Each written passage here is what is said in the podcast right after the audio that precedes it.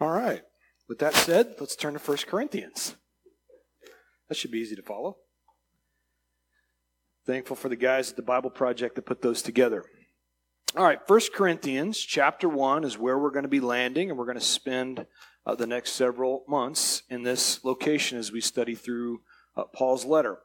As you guys make your way to Corinthians, if you're in uh, Acts or Romans, head right.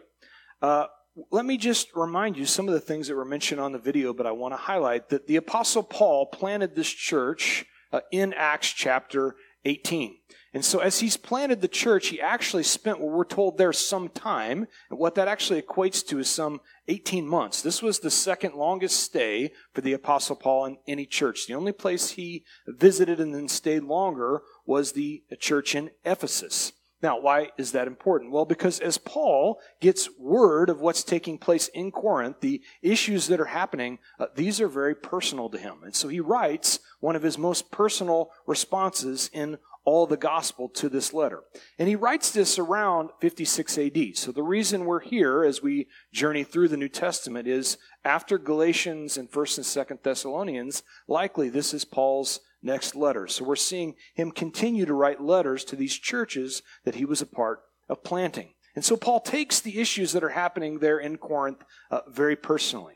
Now, the city of Corinth uh, of itself was located in a, a spot that was prime for trade in the Roman Empire. And what I mean by that, when this map pulls up in just a minute, you're going to see that Corinth is located in Greece in what's known as an isthmus. That's hard to say on a Sunday morning, but it's a narrow strip of land that's between two large bodies of water. Now, the part that made it so valuable in the Roman Empire is that as ships would sail, instead of going all the way around the southern tip of Greece, which was treacherous sailing, they would take a shortcut. They would sail into Corinth on one side through the uh, Aegean Sea, and then they would physically take the ships, pick them up, and move them about a mile across this isthmus to the other side and place them in the Ionian Sea. It would save a tremendous amount of potential loss as well uh, as time. And so you can see that it was a very valuable uh, location. It also made, as we're going to see, them a very wealthy city.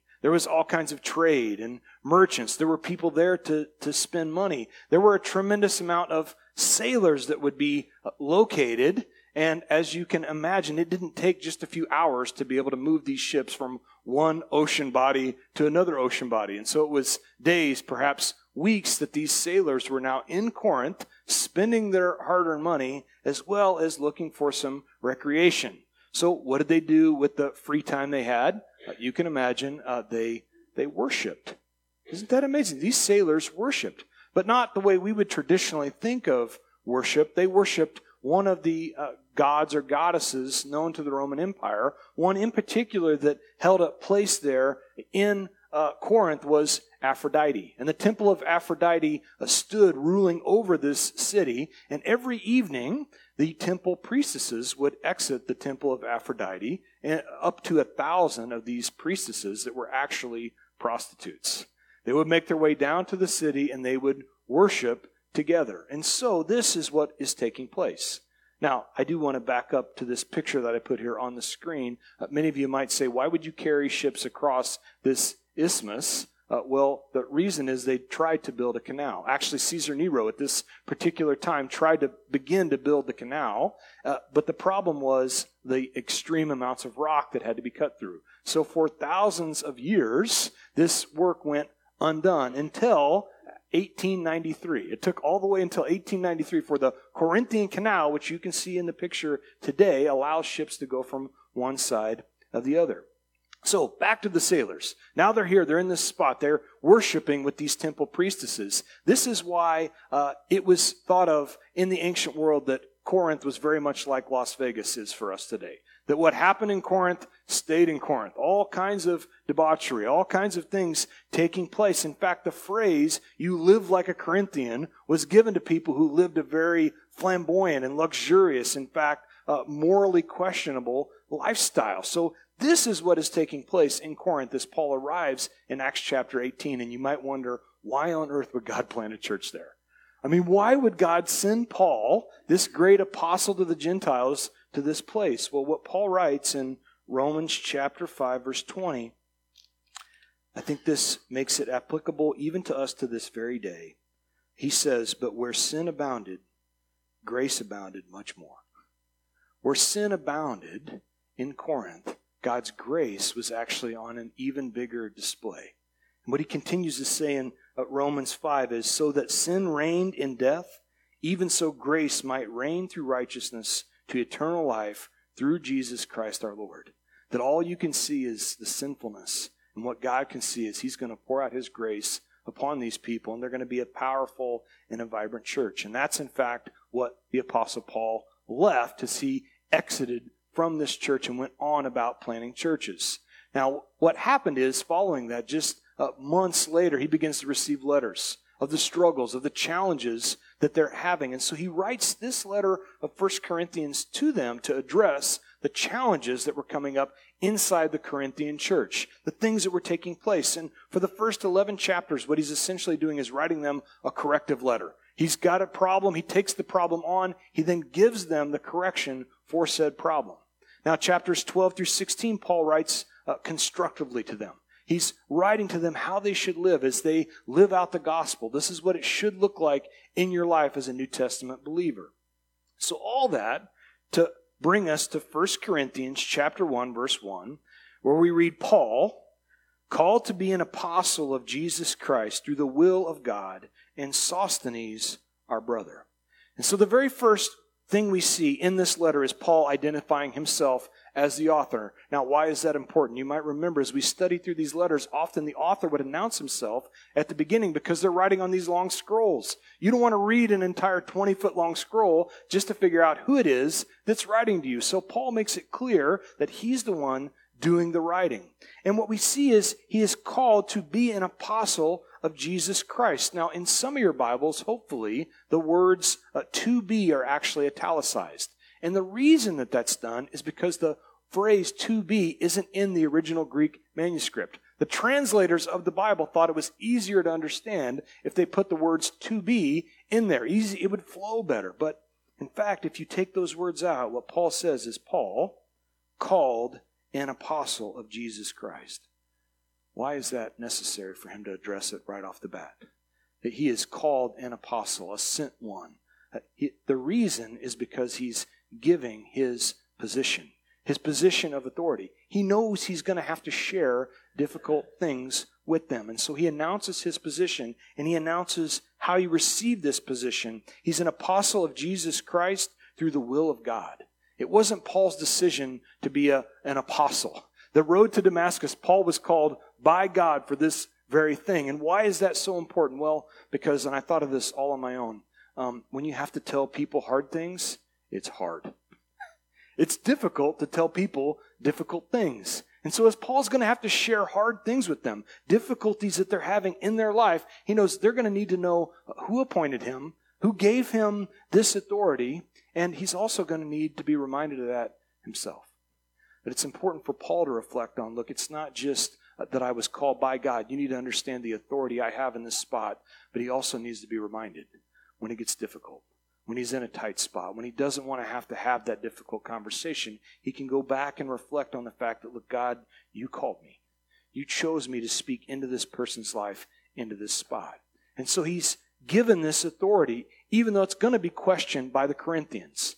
What's fascinating here is Paul uh, prophesies that they're going to question his authority. And how we know that is that if you turn to Second Corinthians, after they'd already received this letter, in 2 Corinthians chapter 10, verse 10, Paul, knowing they're going to question, how does Paul have authority in our life? In 2 Corinthians chapter 10, verse 10, he gets word back, and he actually addresses it, that the Corinthians were saying, his letters, they say, are weighty and powerful, but his bodily presence is weak and his speech is contemptible.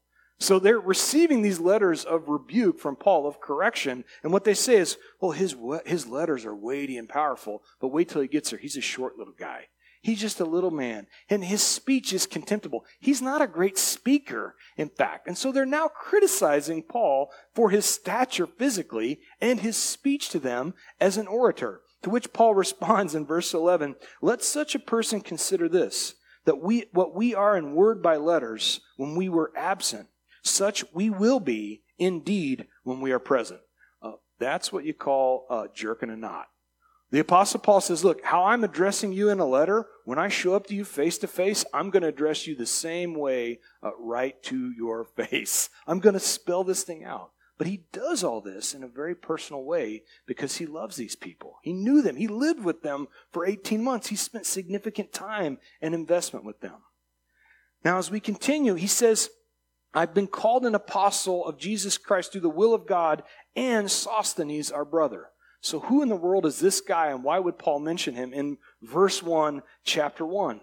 Well, if you go back to the story in Acts chapter 18, back to uh, Paul planting this church in Corinth, he arrives there, and as he does in most places, when he arrives, he goes directly to the Jewish synagogue. Now, why did he go to the Jewish synagogue to share the gospel? Well, it's because they had the Hebrew Bible. They had the oracles of Scripture. And so he goes to the place where they should already know their Scripture. And he begins to share with them how Jesus is the Christ, how he's the Messiah. He begins to, to exegete the text. He's showing them that Jesus of Nazareth is the Messiah you're waiting on. And you can imagine how well they receive it.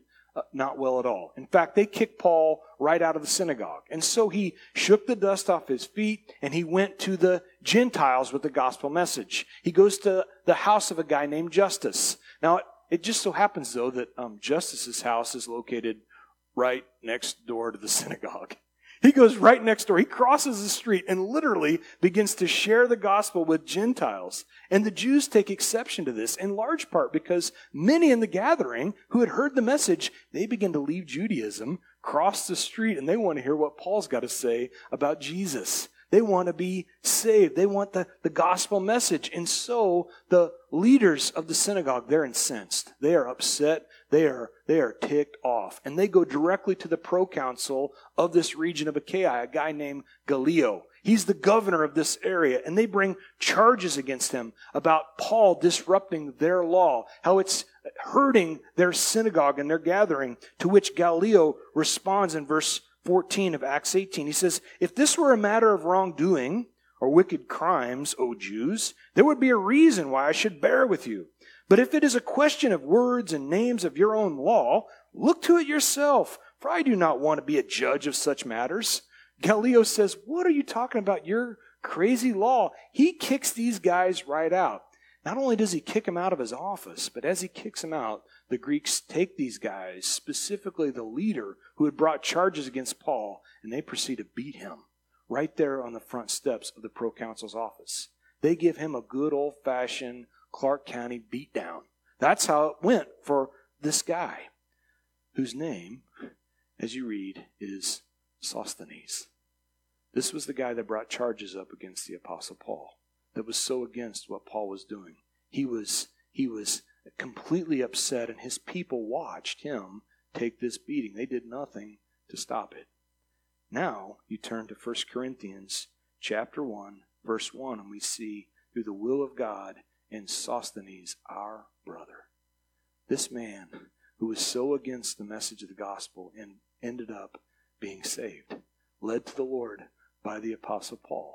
And the reason I bring that up and highlight that is as he opens this letter, what he's sharing with them is yes, I have authority. I've been given by God to speak into your life, but what I can also show you is the power of a changed life. That if you've ever witnessed uh, miracles, I've got the opportunity to see some miraculous things happen. I mean, people being healed that I can hardly even explain. And it's, it's fantastic when God pours out his spirit like that. But in all the things that I've got the opportunity to see on multiple continents, um, I've never seen anything more impressive than a resurrected life, than someone changed from the inside out. That's a miracle that you cannot deny. You can't write enough books about that kind of thing. And this is what Paul is saying. Look, here's a miraculous changed life. I'm going to present him as a testimony to you.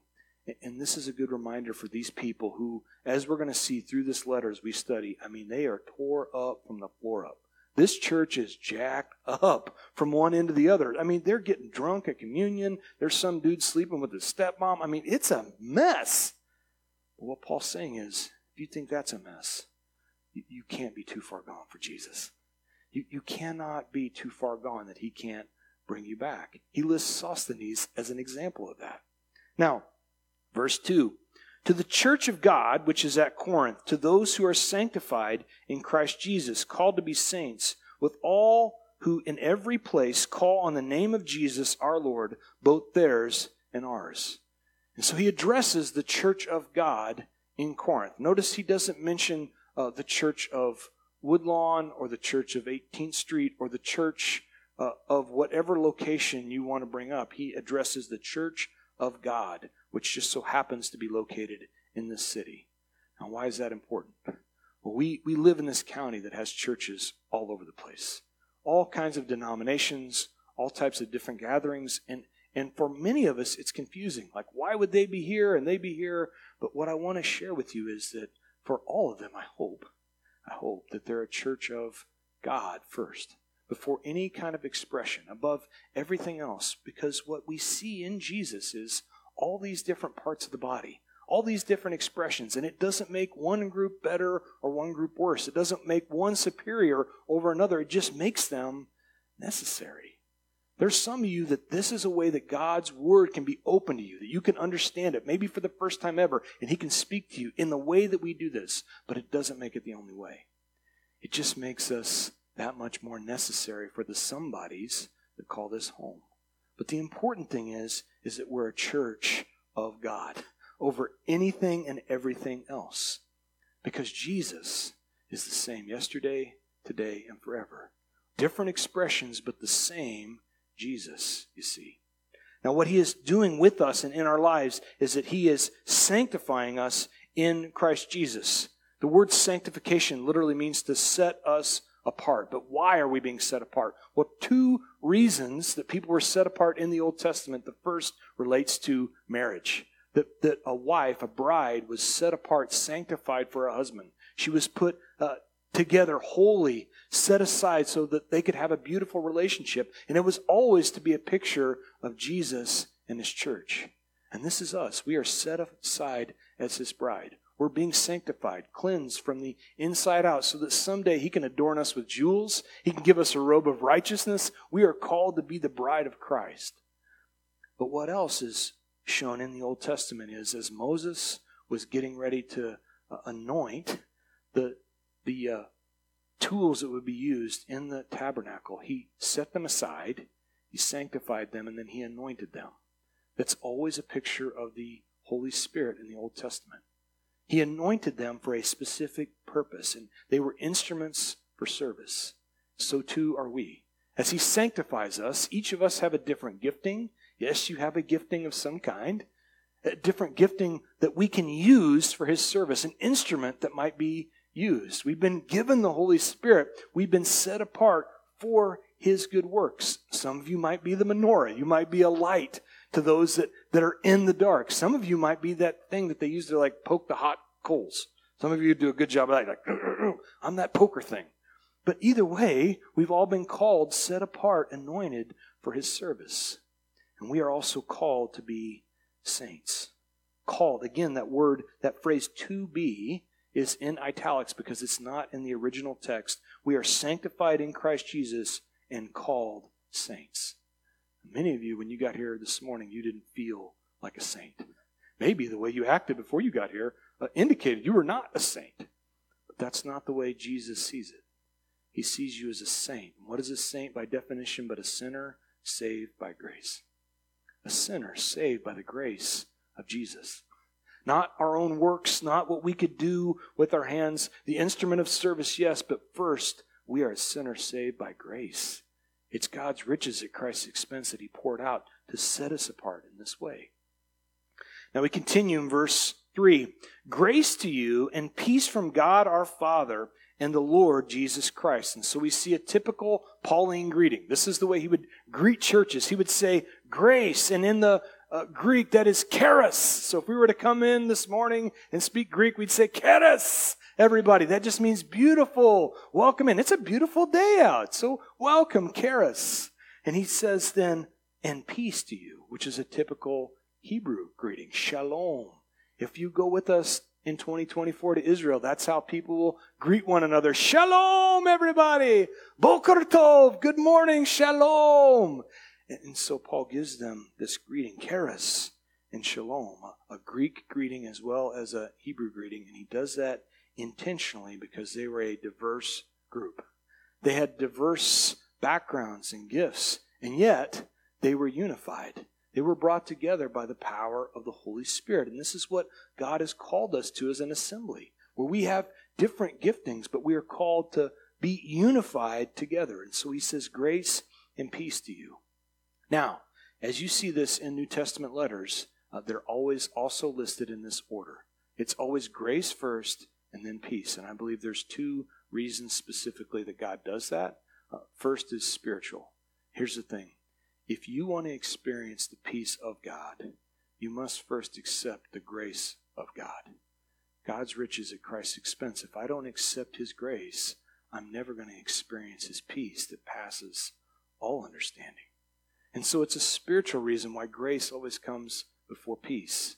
The second is practical in your life, and it looks like this that if you are struggling with peace in a situation, in a relationship, in a workplace, the question really comes back to how are you doing with grace? Mercy is giving is not getting what you do deserve, but grace is getting what you don't deserve. And so if you desire to have peace in that spot, how are you first doing with grace? And yes, they've hurt you. Yes, they've wronged you. Yes, you might be in the right. And yet, what they don't deserve is exactly what they need. They need grace. And as we exercise grace with one another, with the people in our life, what you'll find is a tremendous amount of peace that will take place. Now, we continue in verse 4 And I thank my God always concerning you for the grace of God which was given to you by Christ Jesus. I believe, and this is just my own personal belief, so it's not in Scripture, but as Paul was writing this, he couldn't help but have a little smile on his face because he's thinking, what am I thankful for with these Corinthians? I mean, I can't write to them and say, I'm so thankful for your righteousness, because they were certainly not righteous. I can't thank them for uh, their faithfulness because they've struggled with their faith for sure. And so what he comes to is, uh, as I look at them, the thing I can be thankful for is the grace of God. Because that's the only way they're still going as a church. It's God's grace in their life. It, his grace is so abundant. It's clear. It's evident with how he's acting with them because if not, he would have just wiped them out if not for his grace. And so, as Paul no doubt has a smile on his face, he says, You know what I'm thankful for? I'm thankful for God's grace, which is evident in your life. He continues in verse 5, and he says that you were enriched in everything by him, in all utterance and all knowledge. You see, the, the Greeks here and the Jews in this church in Corinth, they have been given a tremendous amount of gifts. We're going to get to that when we get to chapter 12 of 1 Corinthians. The word gifts uh, can be translated a charisma. They had giftings that were spiritual, but they also had a tremendous amount of charisma. In fact, what Paul says here in verse 5 is that you were enriched in everything by him in all utterance. They were great orators, they were tremendous public speakers. They've been given this by God. And Paul's acknowledging this in their life that they could use it to share the gospel message. They were, they were tremendous orators. But he also says here in verse 5, and you've been given all knowledge, even as a testimony of Christ in verse 6. So he says, look, you've been given the ability to be able to speak, but you've also been given tremendous knowledge. The word has been opened up to you. You've been given all this uh, knowledge. The issue for the Corinthians wasn't one of knowledge or the ability to share. But you guys have heard me say before that knowledge is not necessarily wisdom. One of the best examples uh, I've ever heard of this is uh, knowledge is knowing that a tomato is a fruit. Wisdom is knowing that it doesn't belong in a fruit salad, right? So that's the difference between knowledge and wisdom. Wisdom is the application of knowledge. There are all kinds of people that have tremendous amounts of knowledge and yet they don't know how to apply it. This is the spot that these Corinthians are in. They weren't applying the knowledge that they've been given. Verse 6 as we continue even as the testimony of Christ Jesus was confirmed in you, so that you come short in no gift, eagerly waiting for the revelation of our Lord Jesus Christ. As he looked at their life, he said, Look, it's evident God's grace has been poured out on you. He covered that in verse 4. And as he looks at the gifts that they've been given by God. He's like, Your gifts are amazing. And yet, here's the issue when it comes to spiritual gifts in church is that so often we mistake spiritual gifts for spiritual maturity. That we look at someone who's a gifted teacher, or maybe they've been given the gift of healing or the gift of prophecy or perhaps the gift of administration, and you, you look at them and you go, man, what a mature believer. But the gifts are not necessarily tied to spiritual maturity. If you got the opportunity to go to the movie Friday night, or if you get the chance to go to soon the Jesus Revolution movie, this is the, the issue for Lonnie Frisbee in the movie. It's that he had these tremendous spiritual gifts, but he didn't have the spiritual maturity to balance it out. And so, what does spiritual maturity look like in the Christian life? Well, if you go to Galatians chapter 5, thank you, Lord. We studied Galatians a few months back. Galatians chapter 5, verse 12. But the fruit of the Spirit is love. What is the fruit of the Spirit? It's love, period. That's what the fruit is. It's how are you doing in love? And as you bite into love, as we take the fruit and we begin to consume it, it tastes like joy and peace and long suffering and kindness and goodness and faithfulness and gentleness and self control. And so when we want to measure of how we're doing in the love category, in the maturity category, we have to then ask ourselves, how am I doing with all these different flavors of love? Am I struggling with joy? Am I struggling with peace or patience or kindness or goodness or faithfulness or gentleness or self control? It's a barometer for us to be able to see how we're doing in the category of love. It, it allows us to be fruit inspectors. We're not called to judge people. We get all upset about uh, judgment, but what we are called is to be fruit inspectors. But the place that the fruit needs to be inspected first is right here me. I am called to inspect my own life. And when I see that, yes, the Lord has gifted me, but I'm struggling with gentleness, I'm struggling with self control, struggling to be kind, I know that I've got a maturity issue that I need to work out.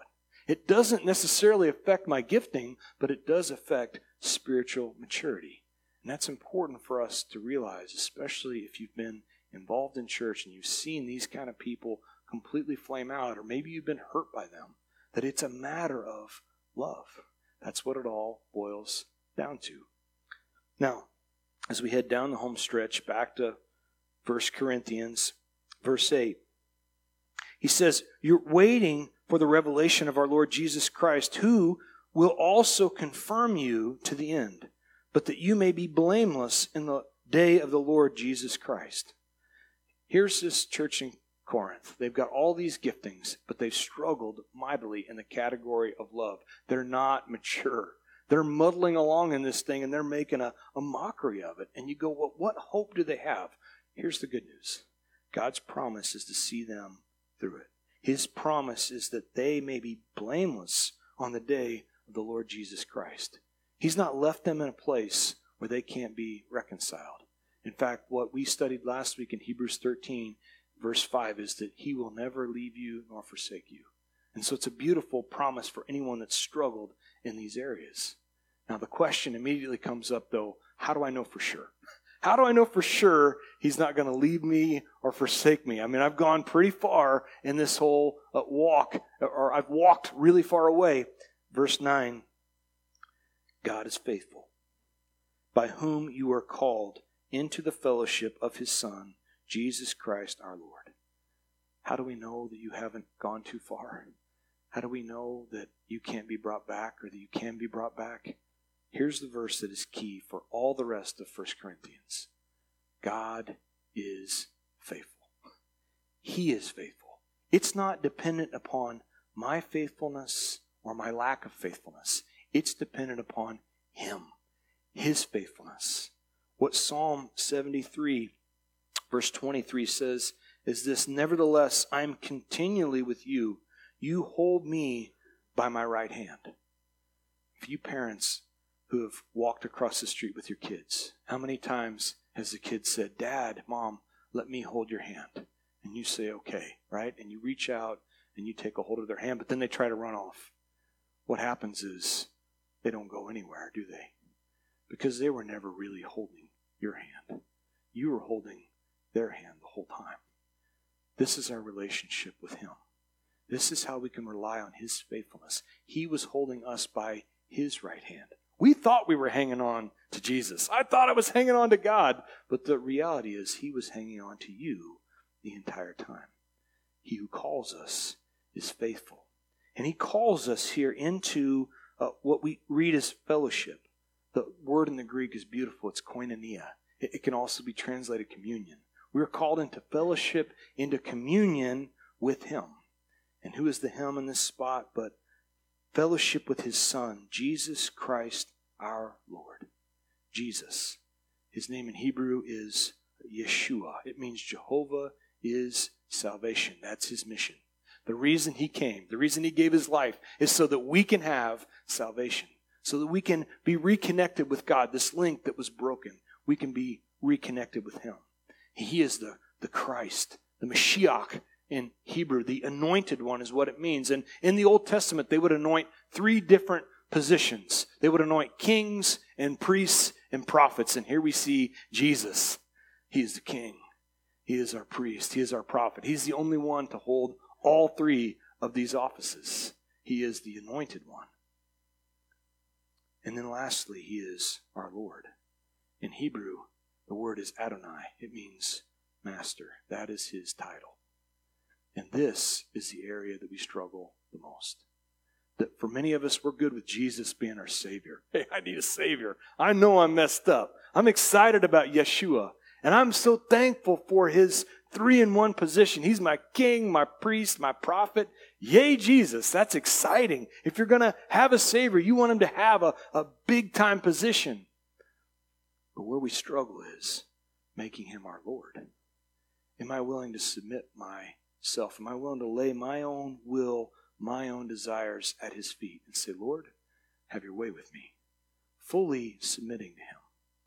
Jesus knew this was a struggle, which is why in Luke chapter 6, verse 46, as he was speaking to a group of people gathered around him, he says, But why do you call me Lord, Lord? And you do not do the things which I say. Whoever comes to me and hears my sayings and does them, I will show you who he is like. He is like a man building a house who dug deep and laid the foundation on the rock. And when the flood arose and the streams beat vehemently against the house, it could not shake it, for it was founded on the rock. But he who heard and did nothing is like the man who built a house on the earth without a foundation, against which the stream beat vehemently, and immediately it fell, and the ruin of that house was great. You see, our issue with submission is it's one of a structural nature.